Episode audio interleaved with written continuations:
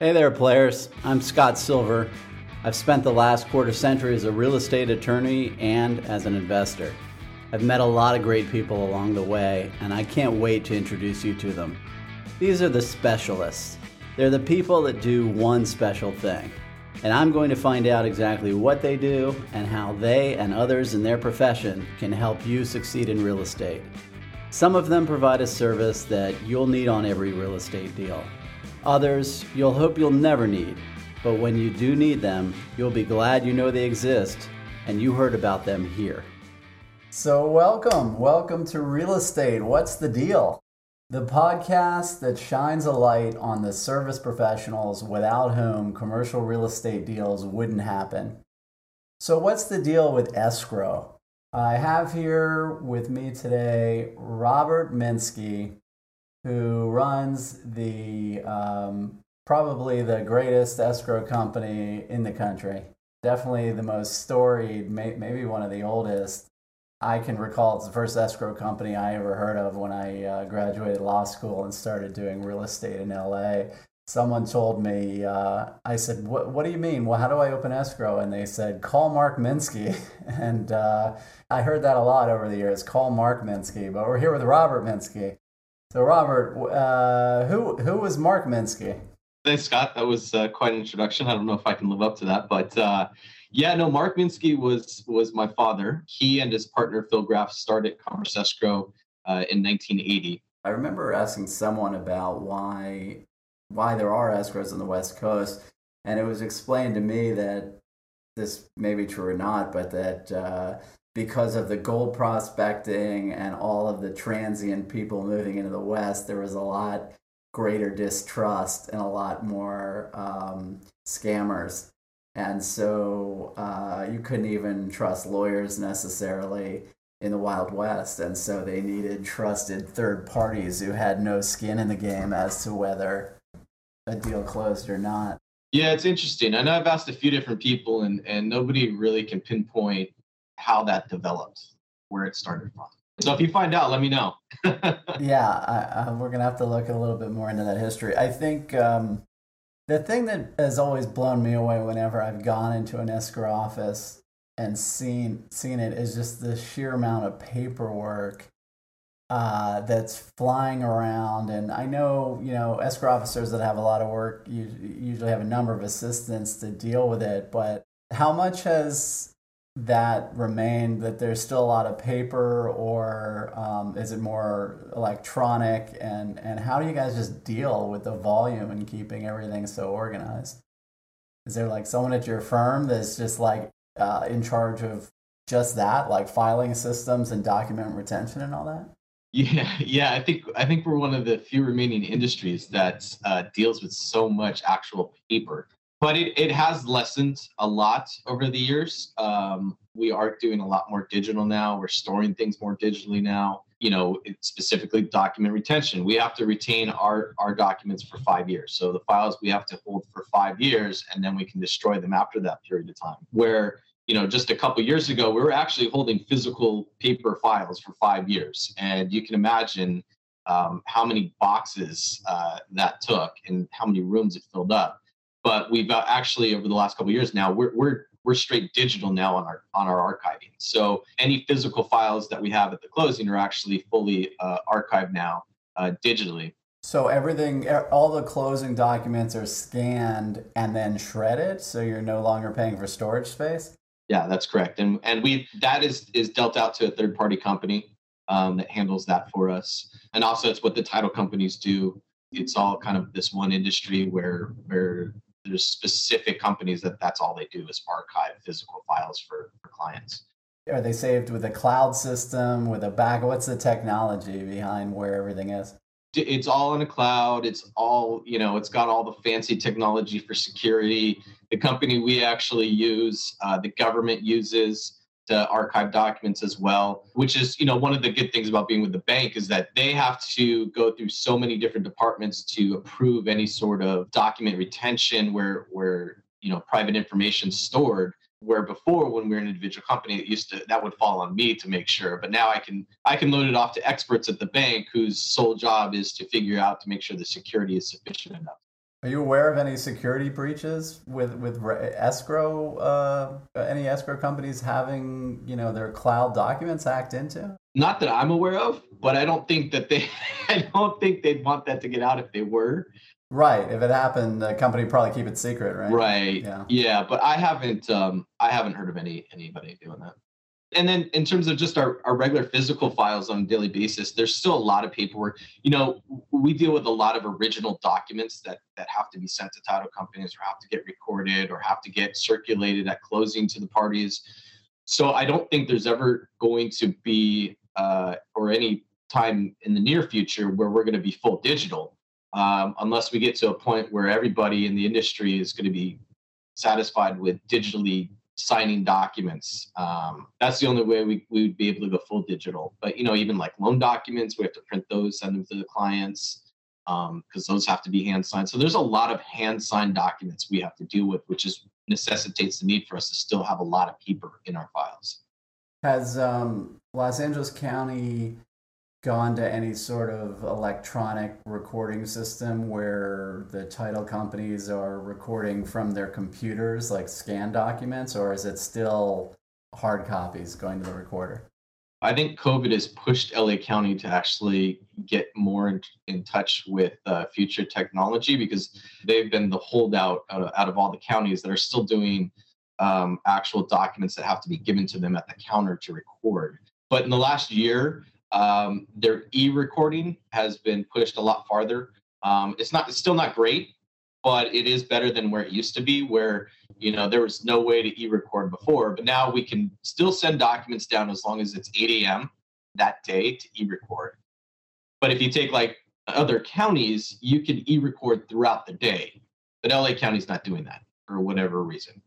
So, uh, are there um, any uh, efficiencies that you can think of that have developed over the past few years as far as when I, as a lawyer, am closing a real estate deal I mean, I feel like I used to have to send in all originals. Is it is it now that you guys can accept more uh, scanned signatures, DocuSigned, and the only thing that you have to have original is the um, documents that are being recorded? For for example, I remember the preliminary uh, change of ownership form. I think you used to have the orig- have to have the original. As you feel like things have lessened in that regard?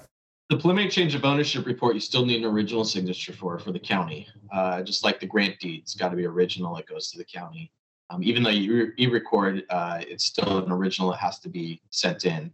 Um, but other than that, you know, the nice thing about the one plus two with, with escrow holders, we're governed by mutual instructions. So if the attorneys tell us, hey, we're fine with uh, the closing documents other than what needs to be recorded, being digitally signed or PDFed and you close in on PDFs or, or digitally signed documents, then that's fine with us too. And that's great because it makes it easier for everybody rather than having to run around and, and get messengers and, and overnights and um, you know, especially during COVID right now, you know, people can just email the documents over and, and everybody's good and it's a lot quicker and faster. So. Right. Have you ever had someone show up to make a good faith deposit on a deal in cash or in gold or in anything interesting? yeah, I mean, there's been lots of times I haven't seen gold. That would be a very interesting one, boy. Um, but there's lots of times where the clients will show up, well, not show up, but they'll call us and say, "Hey, can I make my deposit in cash?" And we tell them no. What's the largest cash deposit that you've heard about from back in the day? Maybe from your dad. Uh, uh were there were there days when people would bring in a hundred grand in cash?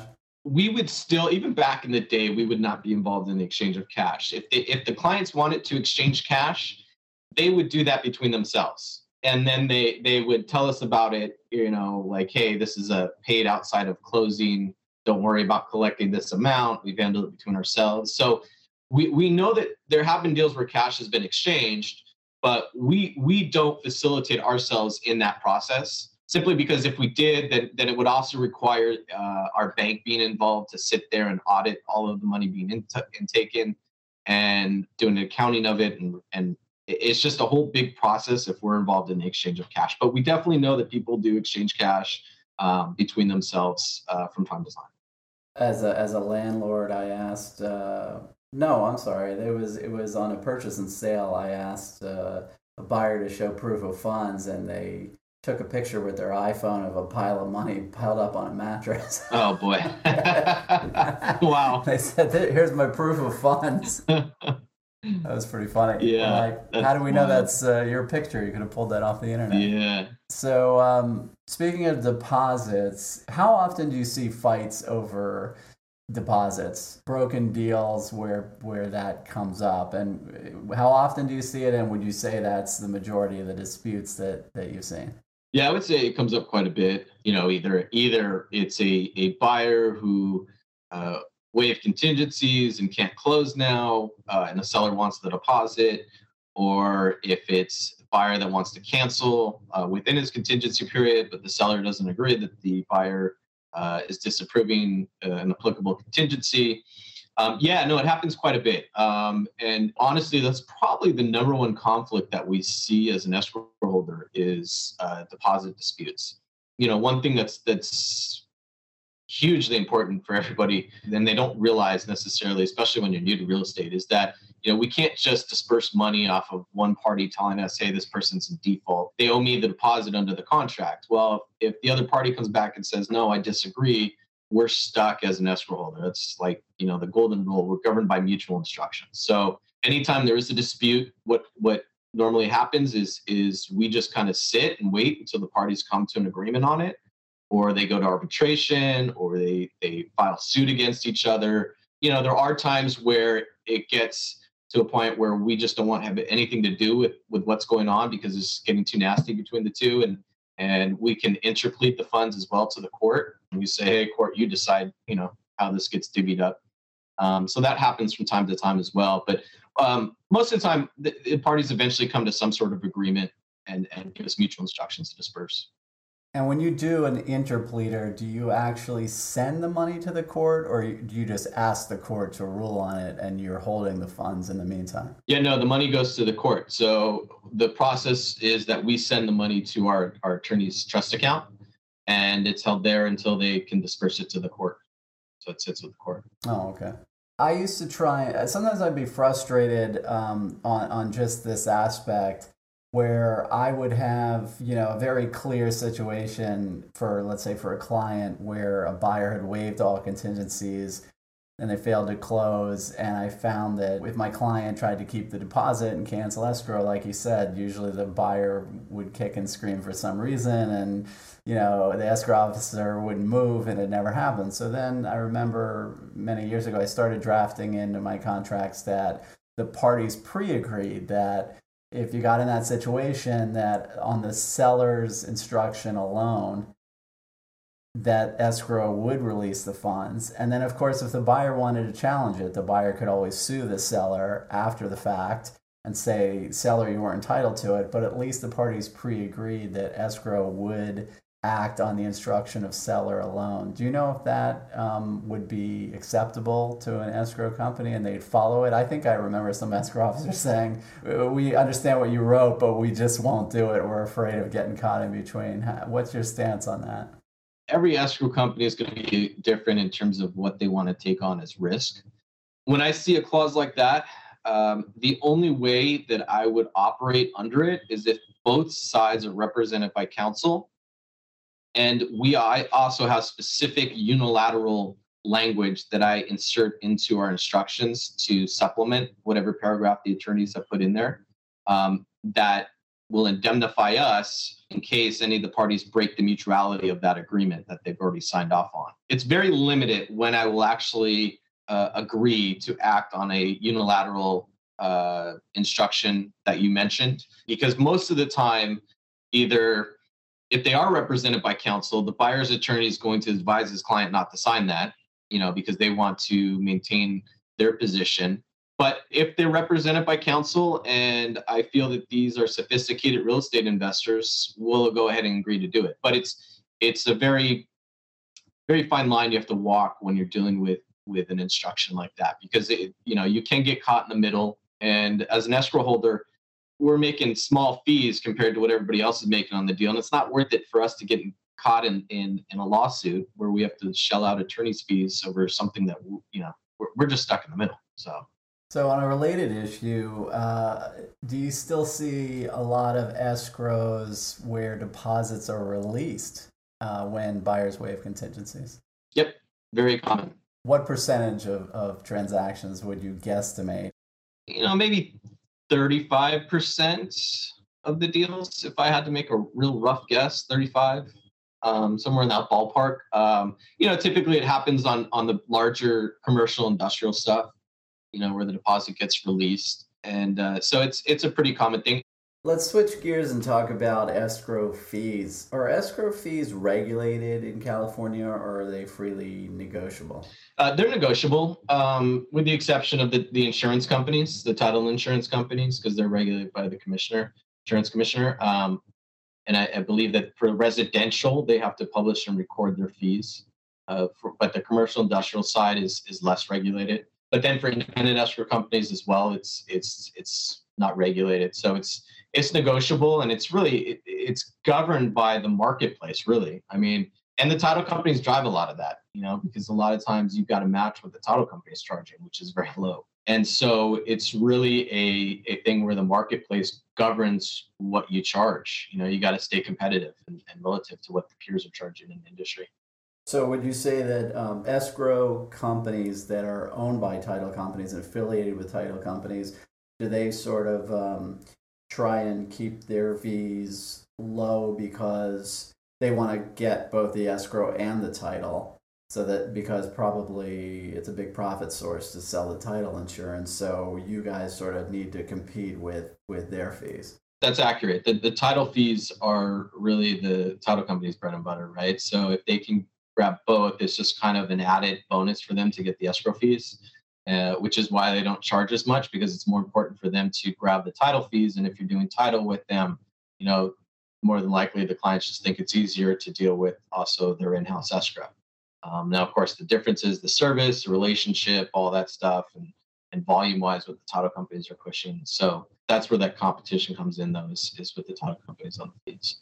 So you would say the experience going to uh, going to you folks, for example, how would you compare that to uh, escrow companies associated with title? I mean, what you were saying about relationship and stuff. Can you describe that to me? From what I've been told, is you know from our commercial clients is is they just they don't get callbacks. They don't know what's going on. There's no communication. Um, they're not able to go outside of their comfort zone to find a way to get a deal done.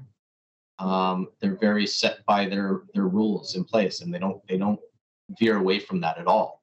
Where we have more flexibility for for, and that's why I think a lot of attorneys will use us as well. Is you know, someone will send me something that on the outside looks very complicated because it's outside of the norm from what a title company escrow holder might handle. Um, but you know, I can read it, break it down, and and find a way to put the puzzle together. Say, okay, we can handle this. This is how we'll, we'll go ahead and, and do it. And so it's that relationship to to to find a way to get a deal done for for the clients you know, I could say just firsthand experience. I closed a refi, refied my house uh, not too long ago. I didn't have one person contact me from from the escrow uh, at the title company. It was all in house because I figured, you know, it's just easier to let the lender deal with it. Not one communication at all from the escrow officer. Um, nobody told me like deal was closed. Nobody told me my uh, the check was coming or anything like that. Uh, and and it just goes to show you that's a prime example what you get with with title companies because they're dealing with bulk. You know, it's just it's one deal after another, and it's coming in from outside sources, not relationships that they've built. Um, now, of course, there's exceptions to that. Um, there are a lot of good escrow officers at, at title companies here in LA um, who have built relationships up. So there's always an exception, but for the for the most part, that's that's the general rule of thumb you get with the title company escrows. Talking about escrow fees, I feel like every escrow instructions and every purchase agreement talks about cancellation fees. I think I've only seen one escrow company try and charge them in, in my 20 some years where an escrow was canceled prior to the contingency period. Uh, yeah, just like once. And I think I told the escrow officer, like, I've never seen someone actually tr- try and charge a, can- a cancellation fee and then they withdrew it. what, what is the deal with that? I'll, i can speak to just us with our with our policy. We have it in there. You know, if it's good clients, uh, you know, it's people we work with quite a bit. and I would say probably honestly 99% of the time we, we likely don't charge a cancellation fee. Really, the only time we charge is if we've done a lot of work on the file.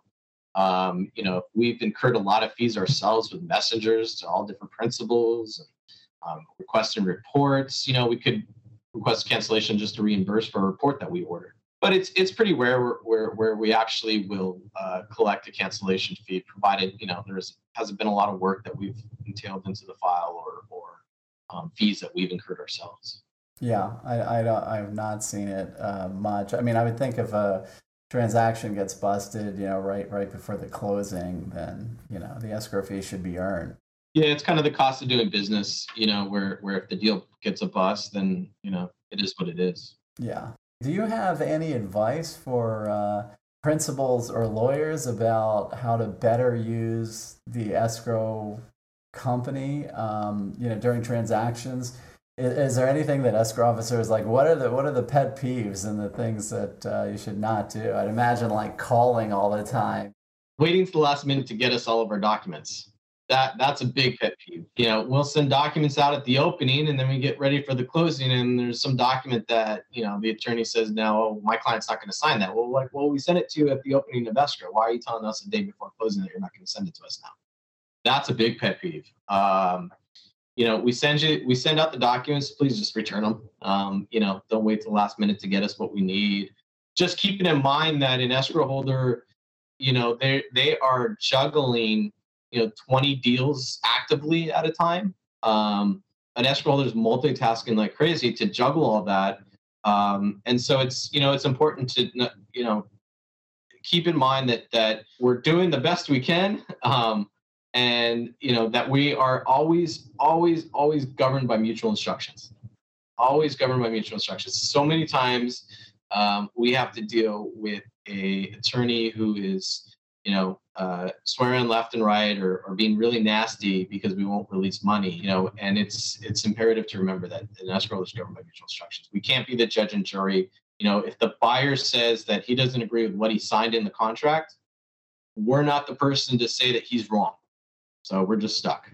In my practice uh, throughout the years, it was a common thing when an escrow opened that sometimes escrow officers would send out a timeline, you know, and, and or maybe, I don't know whether that's more of a residential practice, but also in commercial. And I've often thought, I mean, I think it's a great idea because you see the dates and everyone agrees on them. And that way, you know, sometimes the dates run from signing or opening of escrow and there's some wiggle room and it's good to get everyone to agree to the dates up front. But sometimes I wonder if, do escrow, are escrow officers supposed to provide this service? Are they okay when you ask them to do that? And sometimes I, I think, well, you know, if they if it's a 45, 50, 60 page purchase agreement on a lawyer form, you know, are they really uh, in a place to parse through this full agreement and figure out the timelines? What what would you say about that? You know, there's kind of a bunch of facets to that where where like you said, if it's a 60 page real estate uh, attorney uh, prepared contract, um, you know, for us here, we, we always tend to side and let the agreement speak for itself, right? You don't want an escrow holder throwing stuff into the instructions that kind of muddy up what's already been pre-negotiated and the clients have spent money you know with the attorneys preparing that document. So th- there are times where we'll just say hey here's our general provisions for you to acknowledge and let the agreement rest of it speak for itself. Now our general provisions always state that the purchase agreement governs uh, any conflict between our general provisions and the purchase agreement so that the purchase agreement always prevails but a lot of times though especially with attorney contracts it's pretty clear that hey, here's the due diligence date, right?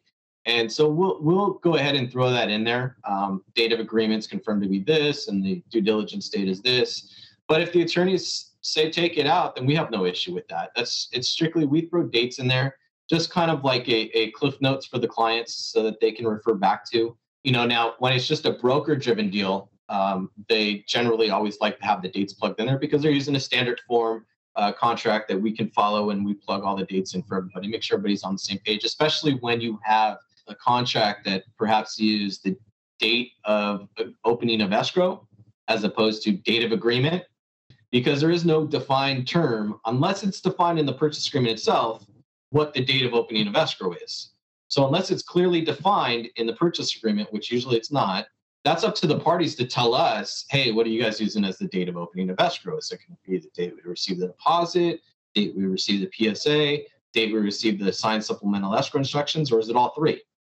Um, and so that's important to then uh, confirm that with the parties and that clarified up front so everybody's on the same page. So it varies. Um, but at the end of the day, if the parties don't want us to say anything in regards to the dates, we can do that too.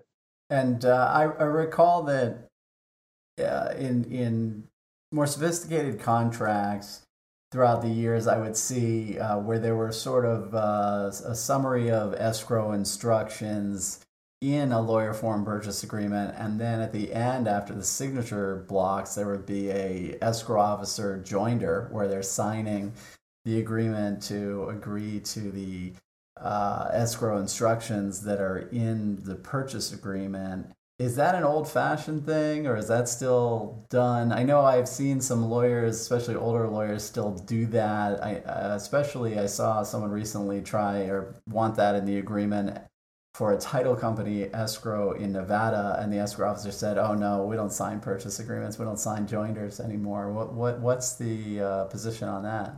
We see it still quite a bit, um, and I, I take no issue with signing it because it'll be most of the time it's very specific to what section we're signing off on, or it's just signing acknowledging receipt of the agreement itself, or you know, or to say you know, like I said, specifically to the escrow provisions in that agreement. And so as long as we read the agreement and make sure that there's nothing in that escrow section that we cannot comply with, um, then we have no issue signing it. All right. Before we hang up, do you have any uh, particular war story? Any any crazy story? If I if I was sitting with you at the bar having a drink about uh, in your in your history, has anything come to mind as being just uh, a wild closing? Every week there seems like there's a wild closing. Um, you know, maybe our biggest deal has probably been in in the three to four hundred million dollar range, um, and involving properties all over the U.S. Those can get pretty pretty wild because you, are dealing with different title companies from all different states, making sure everything's in order. Uh, you've got multiple closing statements, uh, you know, for each property. You know, last year we closed one that like that, similar to that, and and you know you take out a whole conference room just with documents all over the place uh, when you've got 20 different properties in, in 20 different states um, all closing simultaneously. That can get pretty pretty nuts. But honestly i tell you it's like it's like every day there's something there's a wild closing. We're always under time constraints. The, the thing with us is that we kind of herd everybody into uh, an organized closing where we don't have some Wild West story where we're closing the back of a limo like my dad has from the 80s, right? Um, you know, he has stories from back from things were more Wild Westish uh, uh, because you know they don't they didn't have the all the, the laws in place or the ordinances in place or or the uh, legislation in place where restricted things a lot uh, like it does now. Um, you know, he has he has stories where they would close deals in the back of a limo and sign the deed right then and there, and the attorneys in the limo, and it's a closed done deal at that point. I mean, um, and and now we're we're we're just more uh, more more by the book, you know, and I think that's just the, all the the government regulations that that have kind of streamlined that into not allowing that that type of of closing or that type of aspect to closings where you could um, you know, for instance, like a cashier's check. You used to be able to close on a cashier's check, but now the banks don't don't clear those. So it takes you know still seven to ten business days even to clear a cashier's check, where before you know you could come in and and close right then and there on it. Um, that's about as crazy as it gets. Are there any other Minskys in the in the family that work at the business? Nope, just me. I was I was the only Minsky, anyways, from from my my mom and my dad. So. I see. There's no more. I see. All right. Well, I look forward to a third generation Minsky, perhaps yeah. at the escrow company. Maybe. Uh, I hope I'm not still in the game to interview them when they're working there. but uh, yeah. well, thanks. Thanks a lot for your time. Great talking to you today. You got it. All right. Thanks, Scott.